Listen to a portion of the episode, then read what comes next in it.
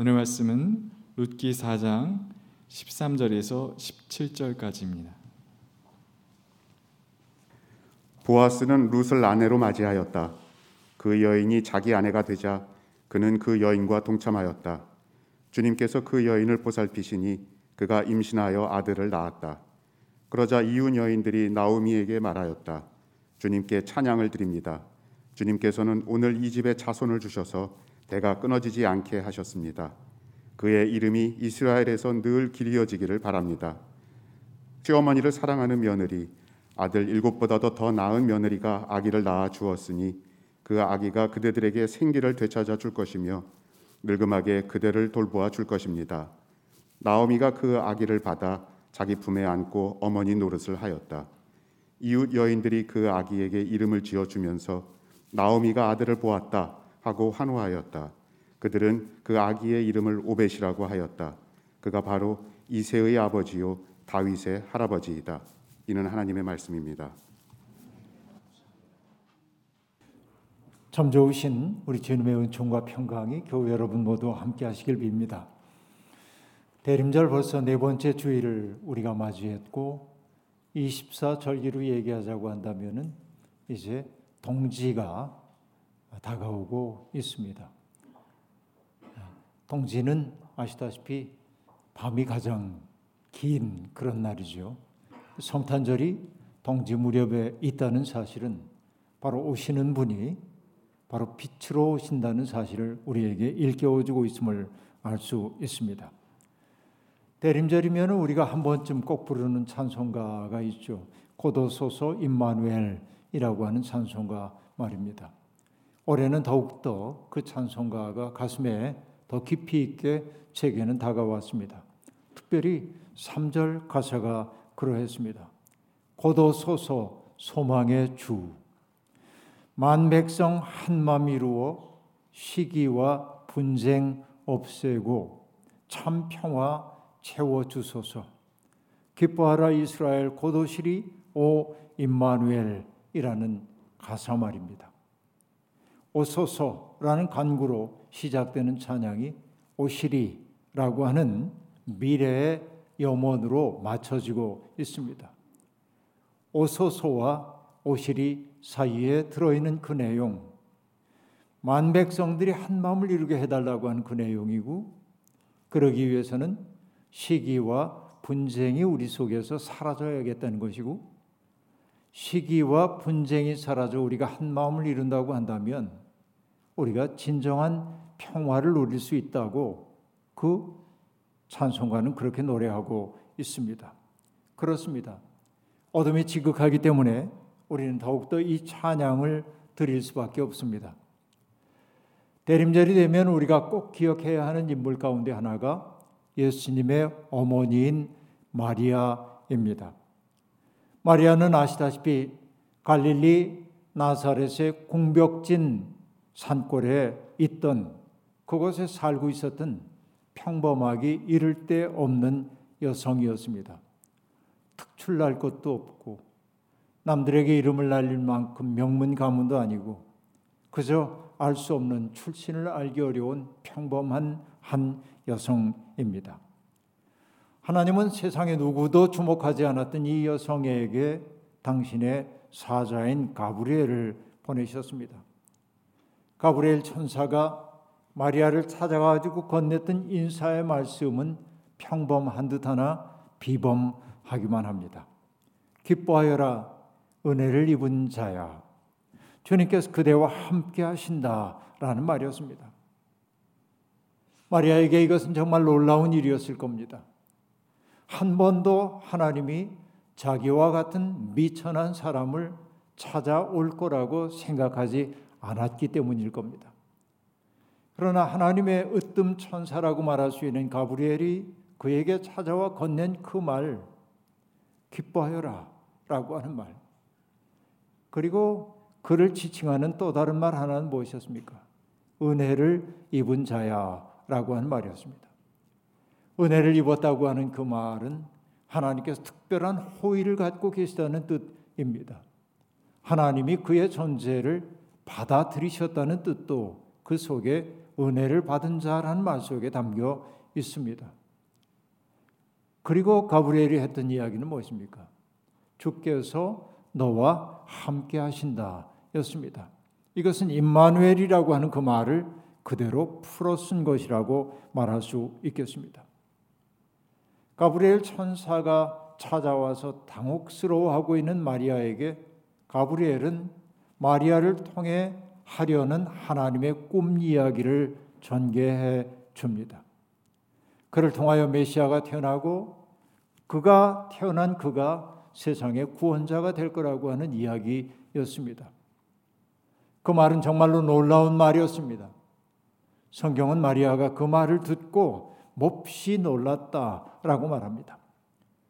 우리말 표현으로도 몹시 놀랐다 이렇게 말하고 있지만은 그러나 이것은 더 강한 표현이라고 볼 수 있습니다. 은유적으로 얘기하자면 그 마음에 지진이 일어난 것 같았다. 이렇게도 말할 수 있을 겁니다. 도대체 있을 법하지 않은 일이 자기에게 지금 벌어지고 있었기 때문에 그렇습니다. 그것은 평범하게 이를 데 없었던 자기의 삶을 뒤흔드는 존재의 터전을 뒤흔드는 말이었기 때문에 그렇습니다. 예상치 않았던 그 말, 전혀 상상조차 해보지 않았던 말을 듣고 마리아는 당혹스러워할 수밖에 없었습니다. 그러나 존재의 터전이 흔들리는 것 같은 깊은 충격을 받으면서도 마리아는 경거망동하지 않았습니다. 천사가 하고 있는 말이 무슨 뜻인지 깊이 숙고했다라고 말하고 있습니다. 마리아는 그런 의미에서 보면은 진중한 사람임이 분명합니다. 가브리엘로부터 하나님의 계획과 섭리를 다 전해 들은 마리아는 마침내 이렇게 말합니다. 당신의 말씀대로 나에게 이루어지기를 바랍니다. 라고 말하고 있습니다. 당혹감 속에서도 마리아는 하나님의 뜻을 이루기 위해 자신을 하나님께 바치기로 작정한 겁니다. 달리 얘기하면 하나님의 뜻에 대한 아멘이 되기 위해서 자기를 위험 속에 내놓기로 작정했다고 하는 말입니다. 천사로부터 어떤 강제도 없었습니다. 하나님의 꿈을 다만 얘기했을 뿐이고 하나님이 마리아에게 요구하고 있었던 것은 동의하는지 여부였습니다. 마리아는 하나님의 그 꿈에 동의했습니다. 그 계획을 받아들였습니다. 이후에 그에게 벌어질 수도 있는 일을 미리 내다보았더라면 차마 받아들이기 어려운 일이었습니다. 아직 약혼한 남자와 더불어 함께 생활하지 않는데 아이를 임신한다고 했을 때 그 좁은 산골 마을에서 사람들의 비난의 시선이 자기에게 쏟아질 수도 있었을 겁니다. 어쩌면 그렇게 사랑했던 약혼자 요셉으로부터 파혼을 선언 당할 수도 있는 그런 위기였던 것입니다. 아무런 보장도 보상도 없는 길을 마리아가 받아들인 것은 정말로 놀라운 일이라 말할 수 있겠습니다. 세상 물정 모르는 사람이었기 때문에 그렇게 두려움 없이 받아들였을까요? 아니요. 마리아는 세상 물정 모르는 순박한 시골 소녀만은 아니었습니다. 누가복음 1장 46절부터 55절까지 이어지는 마리아의 찬가를 보면 마리아가 자기 시대를 어떻게 응시하고 있었는지가 나옵니다. 마리아는 자기를 통해 일어나고 있는 그 놀라운 일을 내다보면서 하나님을 이렇게 찬미하고 있죠. 하나님은 교만한 자들을 흩으시고 제왕들을 권좌에서 끌어내리시고 오히려 비천한 사람들은 높이시고 줄인 자들은 배부르게 만드시고 배부른 자들은 줄이게 만드시는 역전의 하나님 세상의 질서를 뒤집어 엎는 분이 하나님이라는 사실을 마리아는 찬가를 통해 노래하고 있습니다. 비록 현실이 제 아무리 암담하고 힘겹다 할지라도 마리아가 낙심하지 않을 수 있었던 것은 바로 그런 하나님에 대한 적극적 신뢰 때문이었습니다. 믿음이란 하나님의 부력을 신뢰하는 것이라고 말하니가 있습니다. 나를 하나님의 섭리 가운데 맡길 때 하나님이 나를 받쳐 주신다고 하는 사실이 바로 하나님의 부력을 신뢰하는 것이겠죠. 여러분 베드로를 생각해 보십시오. 물결이 흉용하게 일고 있는 바다를 걸어오시는 주님을 보고 두려움에 사로잡혔다가 난이 두려워하지 말라는 주님의 음성을 듣고 정말 주님이시라면 나도 물 위를 걷게 해 주십시오라고 얘기할 때 주님이 오라 했을 때 베드로는 비교적 안전한 배 밖으로 몸을 내 놓았습니다. 바로 그것이 주님에 대한 신뢰에서 일어난 일임은 말할 나위도 없습니다. 믿음이란 바로 그런 것입니다.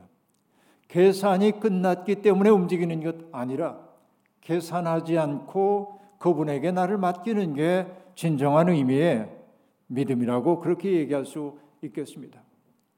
마리아의 계산하지 않는 그 믿음이 바로 하나님의 구원사에 얼마나 귀히 쓰였는지를 우리가 알고 있습니다. 대림절을 지나가면서 마리아와 같이 하나님의 구원사의 흐름 속에서 적극적 역할을 수행했던 여성들을 떠올리지 않을 수가 없었습니다. 뱀의 유혹에 빠져 선악과를 따먹고 에덴 동산에서 추방되었던 사람들을 여러분 기억해 보십시오. 우리는 그들의 이름을 잘 알고 있습니다. 아담과 하와입니다. 하지만 그들은 창세기 3장 20절에 이르기 전에는 그의 이름으로 호칭되고 있지 않습니다. 에덴 동산에서 추방당하는 그 순간에 비로소 그들의 이름이 아담과 하와로 지칭되고 있음을 보아야 합니다. 그 전까지 그들은 다만 사람, 그 남자, 그 여자 이렇게 지칭되고 있었습니다. 추방당하는 그때 이름을 가졌다고 하는 것 이것이 놀라운 일이기도 합니다. 아담이라고 하는 이름은 어원적으로 보면 아다마라고 하는 흙을 뜻하는 단어에서 유래되었습니다. 모든 인간 존재가 흙으로 왔다가 흙으로 돌아가는 존재임을 아담은 암시하고 있습니다. 그리고 하와는 생명이라고 하는 뜻입니다. 성경은 그 하와라고 하는 이름에 생명 있는 모든 것의 어머니라는 뜻을 부여하고 있습니다. 꽤 많은 사람들이 하와를 세상에 죄를 끌어들인 사람으로 그렇게 평가하는 경향이 있습니다. 그리고 뱀이 아담이 아니라 남자가 아니라 여자를 먼저 유혹한 것은 여자가 유혹에 취약한 존재이기 때문이라고 해석하기도 했습니다. 남성은 이성적인데 비해서 여성은 감성적이기 때문에 분위기에 따라서 홀랑 넘어가는 취약한 존재라고 하는 혐의를 여성들에게 씌우기 위해서 하와가 문제가 많다고 그렇게 평가하는 이들이 있었다는 이야기입니다. 여러분, 성경 텍스트가 고대의 세계관을 반영한다는 측면에서는 그럴싸한 해석인지 모르지만 그러나 여성들에게 그 모든 책임을 덮어 씌우는 것은 비겁한 처사가 아닐 수 없습니다. 아담은 하나님이 자기를 추궁할 때 왜 선악과를 따먹었냐는 하나님의 추궁을 받았을 때 당신이 내게 주어 함께 살라 한 그 여자가 종으로 먹었나이다라고 비겁한 변명을 하긴 했지만 그러나 여하튼 하나님에게 꾸지람을 듣고 에덴 동산을 떠나는 순간 제정신이 돌아왔습니다. 쫓겨난 그 순간에야 비로소 자기의 곁에 있는 그 사람이 얼마나 소중한 사람인지를 알아차렸던 것이죠. 비난하고 책임을 전가하고 혐오하는 일을 통해서는 아무런 일도 할 수 없다는 사실을 알았을 때 아담은 비로소 자기 옆에 있는 파트너에게 모든 생명의 어머니라는 가장 영예로운 호칭을 부여하고 있음을 볼 수 있습니다. 아담이 하와에게 이름을 부여했다 해서 종속 관계를 의미하는 것이 아니라 하와를 새롭게 인식했다는 하와를 소중한 존재로 받아들이기 시작했다는 말로 우리는 받아들여야 할 것입니다. 그리고 여러분, 우리는 이게 창세기에 등장하는 이야기였다면 출애굽기에 등장하고 있는 아름다운 여인들 이야기도 빼뜨릴 수가 없습니다. 그들은 누구입니까? 제국에 의해 약자들의 삶이 속절없이 유리되던 그 상황을 반영하고 있는 출애굽기의 서장에 등장하는 아름다운 여인들. 그들은 히브리의 산파인 시프라와 부아입니다. 시프라는 공정하다는 뜻이고 부아는 훌륭하다, 빛나다 그런 뜻의 이름입니다. 상황은 이렇습니다. 요셉을 알지 못하는 애굽 왕은 두려움에 사로잡혔습니다. 히브리인들이 점점 점점 많이 늘어나고 번성하고 자리를 잡아가고 있었기 때문에 그렇습니다.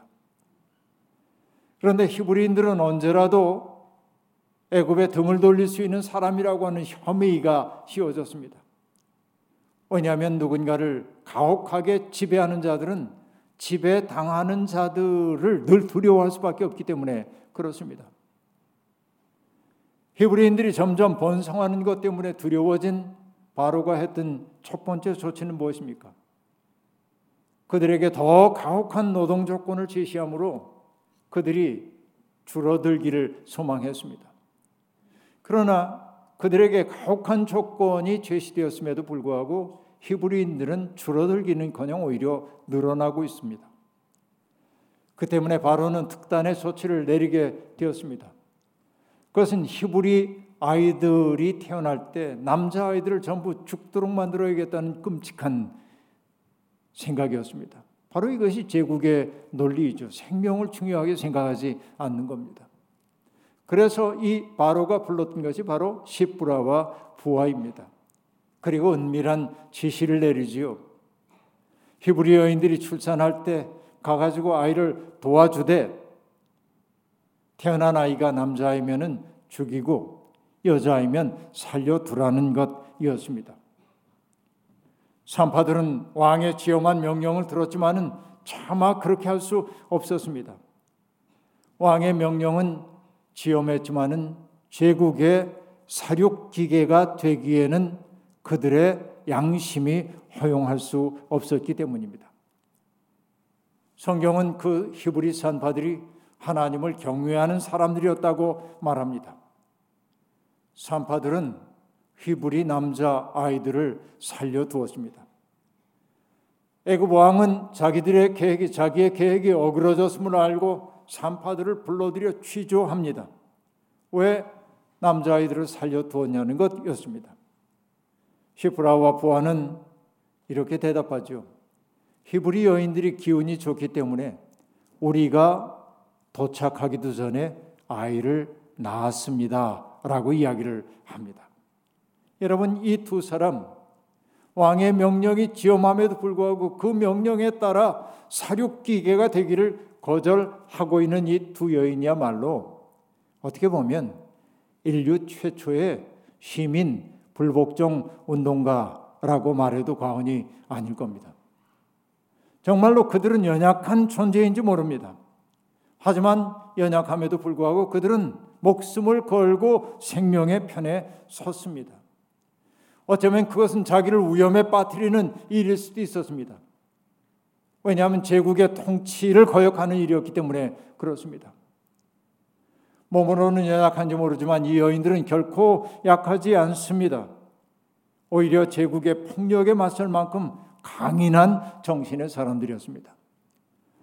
출애굽기의 주인공을 우리는 모세로 생각하지만은 그러나 출애굽기 바탕을 깔고 있는 것은 바로 이 히브리의 산파드림을 잊지 말아야 할 것입니다.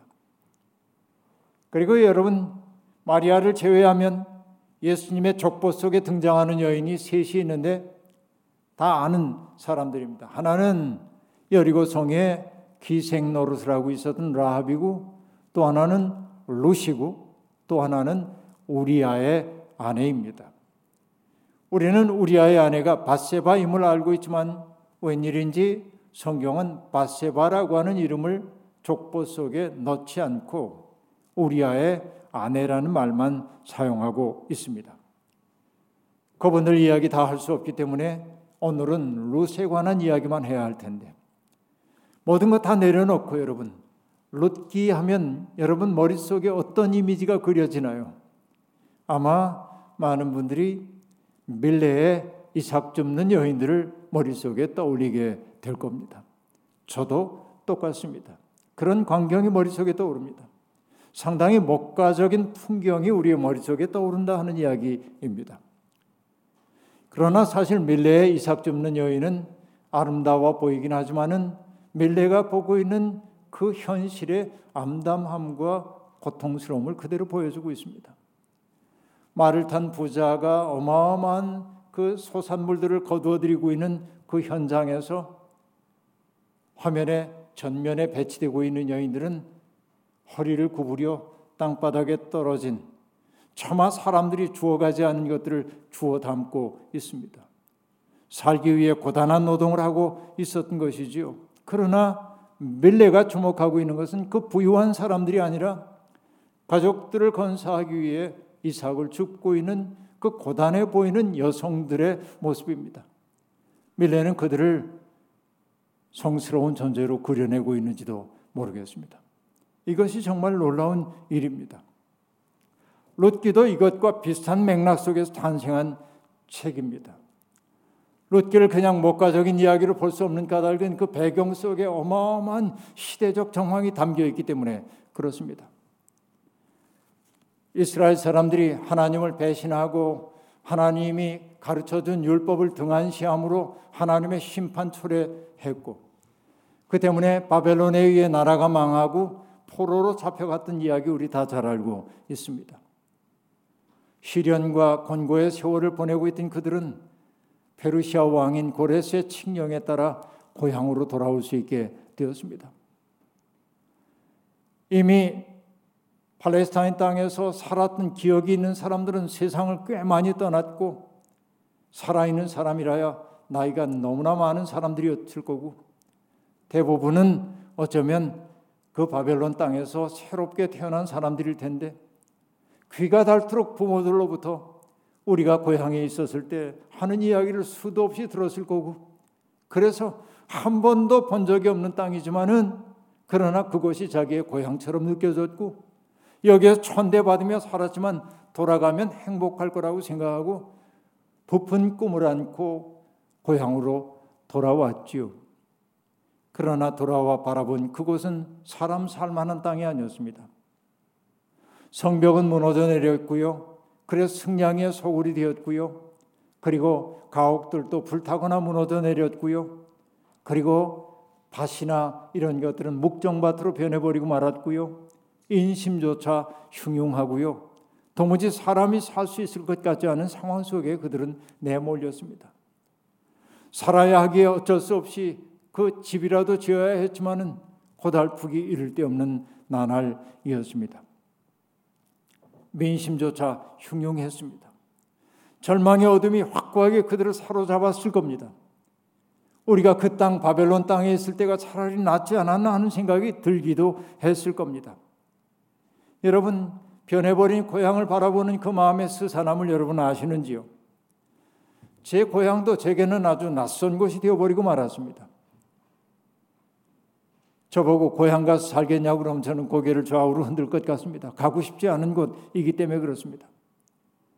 공해를 배출하는 기업들이 들어섰고 또 그걸 뒷받침하기 위해 석탄 발전소가 들어서면서 제 고향은 공기 질이 전국에서 제일 나쁜 곳 가운데 하나로 변했고 유년 시절에 친구들과 뛰어놀던 앞산과 뒷산은 다 깎아서 사라졌고 그리고 물장구 치며 놀던 서해 바다 그 풍요롭던 바다는 간척 싸움 때문에 다 사라져 버리고 남은 제 나물만이 그것을 지키고 있는 그 상황입니다.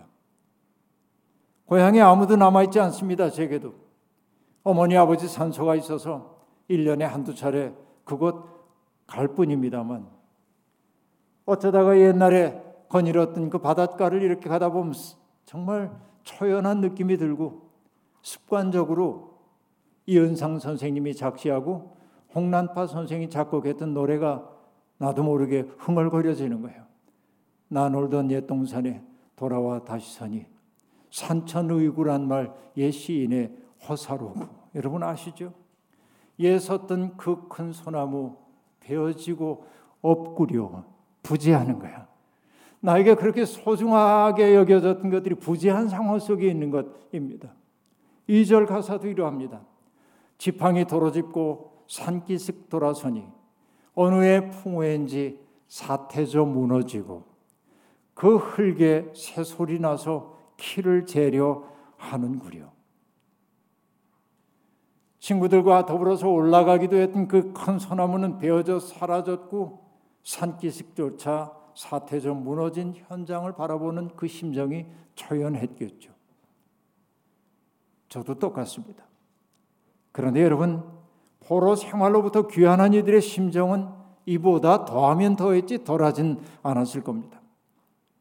이때 지도자들의 역할이 정말 중요합니다.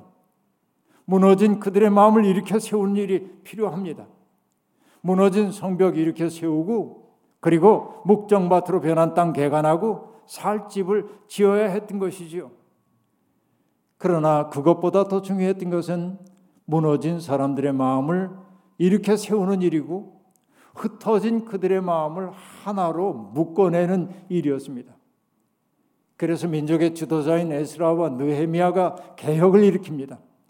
그런데 그 개혁이 부득이한 일인 것처럼 보이는지 몰라도 인류사적으로 보면 끔찍하게 이를 데 없는 일이었습니다. 그는 유대교라고 하는 이 중심을 가지고 나라를 다시 묶어야겠다고 생각하고 그들이 내세운 첫 번째 조치가 뭐냐면 이방인들과 결혼함으로 혈통의 순수성을 저버린 사람들을 추방하는 일이었습니다. 이방 여인들과 결혼한 남자들에게 이혼을 강요한 겁니다. 자기들의 신앙의 순수성을 회복한다는 명분으로 말입니다. 때때로 순수함이라고 하는 것이 악마적으로 작동될 때가 많이 있습니다. 순수함을 강조하는 순간 그 기준에 미치지 못하는 사람들은 잡스러운 존재로 취급받거나 더러운 존재로 취급받게 되기 때문에 그렇습니다. 순수의 광풍에 내몰려 눈물로 이별하게 될 커플들이 정말 많았습니다. 자식들은 부모 가운데 한쪽을 포기해야 했던 것입니다. 그야말로 비인륜적인 세태가 벌어졌던 것입니다. 역사를 정화한다는 명분으로 그런 아픔이 강요되고 있었습니다. 역사는 가끔 그런 어처구니 없는 일들을 자행하곤 합니다. 아리안족의 순수성을 회복한다는 명분으로 수없이 많은 사람들을 죽음으로 내몰았던 나치의 경우를 보더라도 똑같다고 말할 수 있겠습니다. 그런데 그런 순수성의 광기가 작동되고 있던 그때 롯기는 그런 시대 정신을 비판적으로 성찰하는 책입니다. 롯기는 모함 여성 롯을 누군가의 고통에 깊이 공감하는 사람, 곧 미덕의 표본으로 내세우고 있습니다.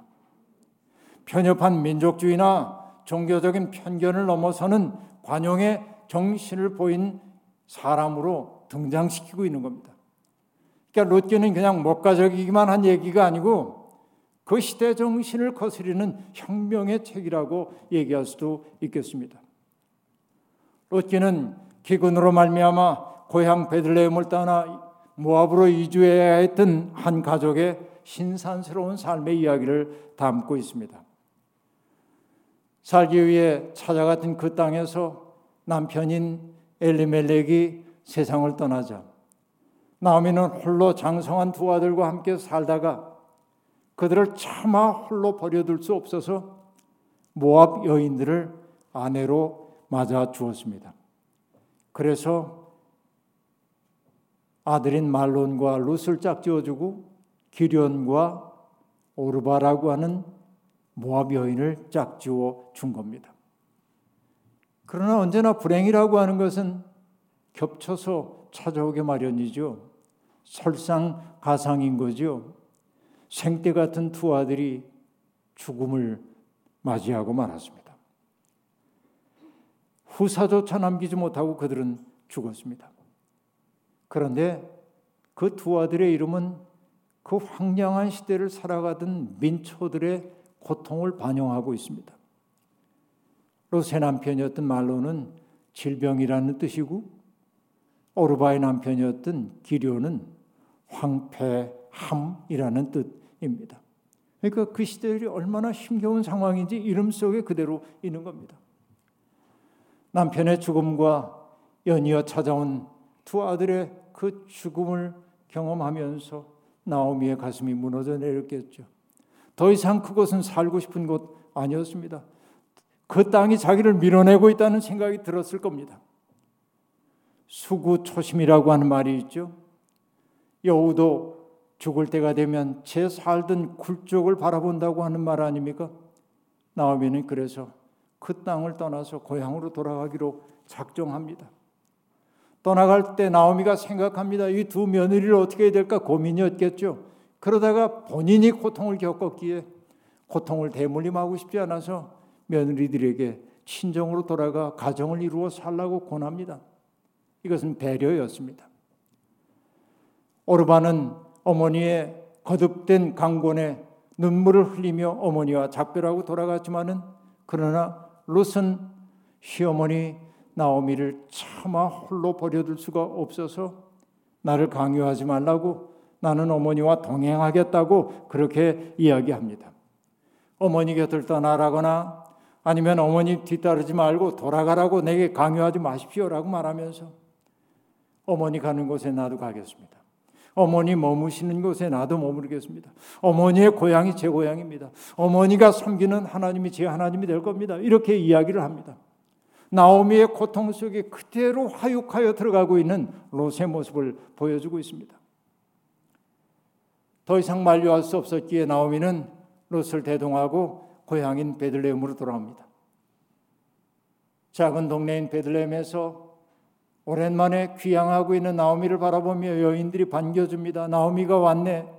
그러나 나오미는 눈물이 쏟아졌겠죠. 그래서 여인들에게 말합니다. 나를 나오미라고 부르지 말라는 거예요. 나오미의 이름 뜻은 기쁨입니다. 기쁨이 없는 사람인데 어떻게 나를 기쁨으로 부르냐는 거예요. 차라리 나를 마라라고 불러달라고 얘기합니다. 마라는 쓰라리다, 고달프다. 고통스럽다. 그런 뜻이에요. 그러니까 나는 기쁨이 없는 사람이야. 나는 고통스러운 사람이야. 그렇게 말하고 있습니다. 어쨌든 나오미는 돌아와 정착할 수밖에 없었습니다. 롯에게는 낯선 땅입니다. 그런데 롯은 그 어머니를 봉양하기 위해 위험이 토사리고 있는 노동의 현장에 나가서 어렵게 어렵게 이삭을 주우며 삶을 이어가야만 합니다. 이방인이었기 때문에 언제라도 폭력에 희생될 수 있는 취약한 처지 속에 몰릴 수밖에 없던 것이 롯의 상황입니다. 롯은 누군가를 위해 스스로 위험 속으로 뛰어드는 사람입니다. 롯이라고 하는 그 이름의 뜻은 친구 혹은 아름다움이라는 뜻이에요. 여러분, 사람이 자기 친구를 위하여 자기 목숨을 내놓는 것보다 더 큰 사랑은 없다 하신 주님의 말씀을 롯은 몸으로 그대로 체현하고 있다고 말할 수 있을 겁니다. 그 일이 있은 후에 벌어진 일들 우리는 잘 압니다. 나오미의 남편, 남편 쪽으로 친척이며 재력가인 보아스의 돌봄, 그리고 그 보아스와의 사랑이 맺어지게 되고 마침내 사람들의 축복 속에 보아스와 나오미가 결혼하는 이야기 그리고 이야기는 아주 빠르게 하나님이 롯을 보살피셔서 아기를 갖게 되었다고 말하고 있습니다. 이혼 여인들은 대가 끊어지지 않게 되었다며 나오미에게 축하의 말과 축복의 말을 건넵니다. 그 아기가 그대에게 생기를 되찾아 줄 것이며 늙음하게 그대를 돌보아 줄 것입니다. 나오미는 너무 행복해서 그 아이를 품에 안고 어머니 노릇을 했습니다. 아름다운 결말 같습니다.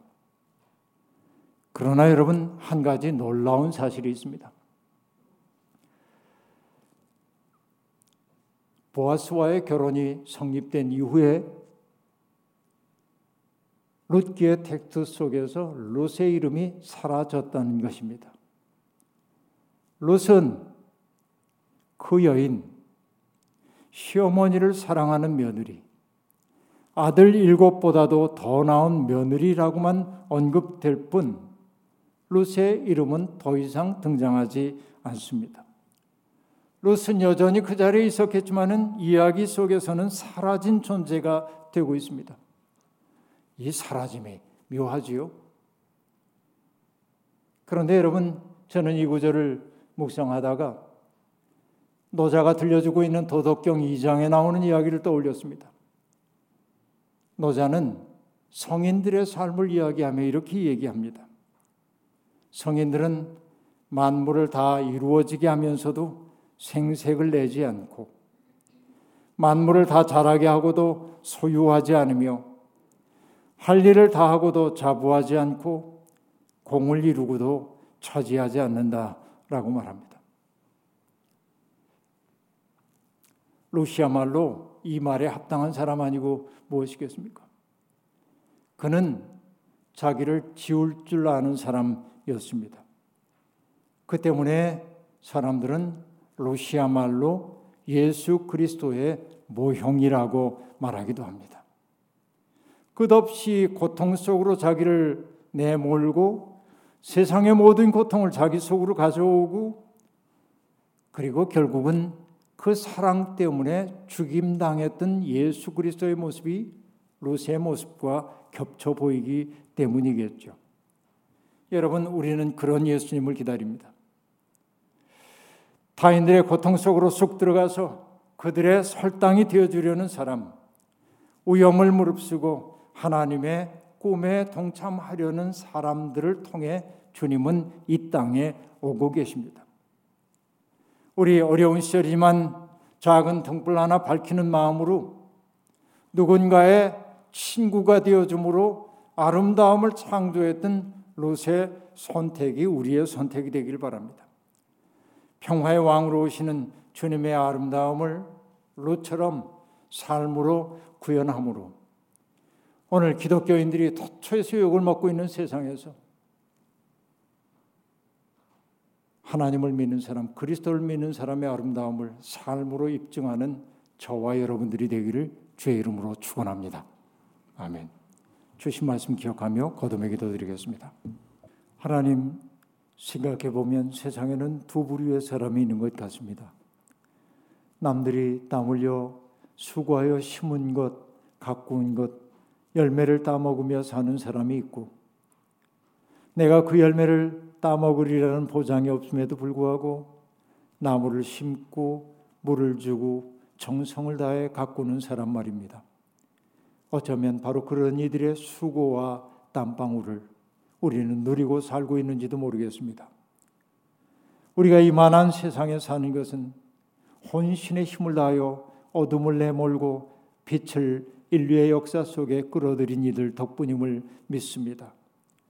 빛으로 오시는, 오시는 주님을 기다리는 이 계절, 우리 또한 주님의 작은 등불 밝히는 참 사람들이 되게 도와주옵소서. 예수님의 이름으로 기도하옵나이다. 아멘.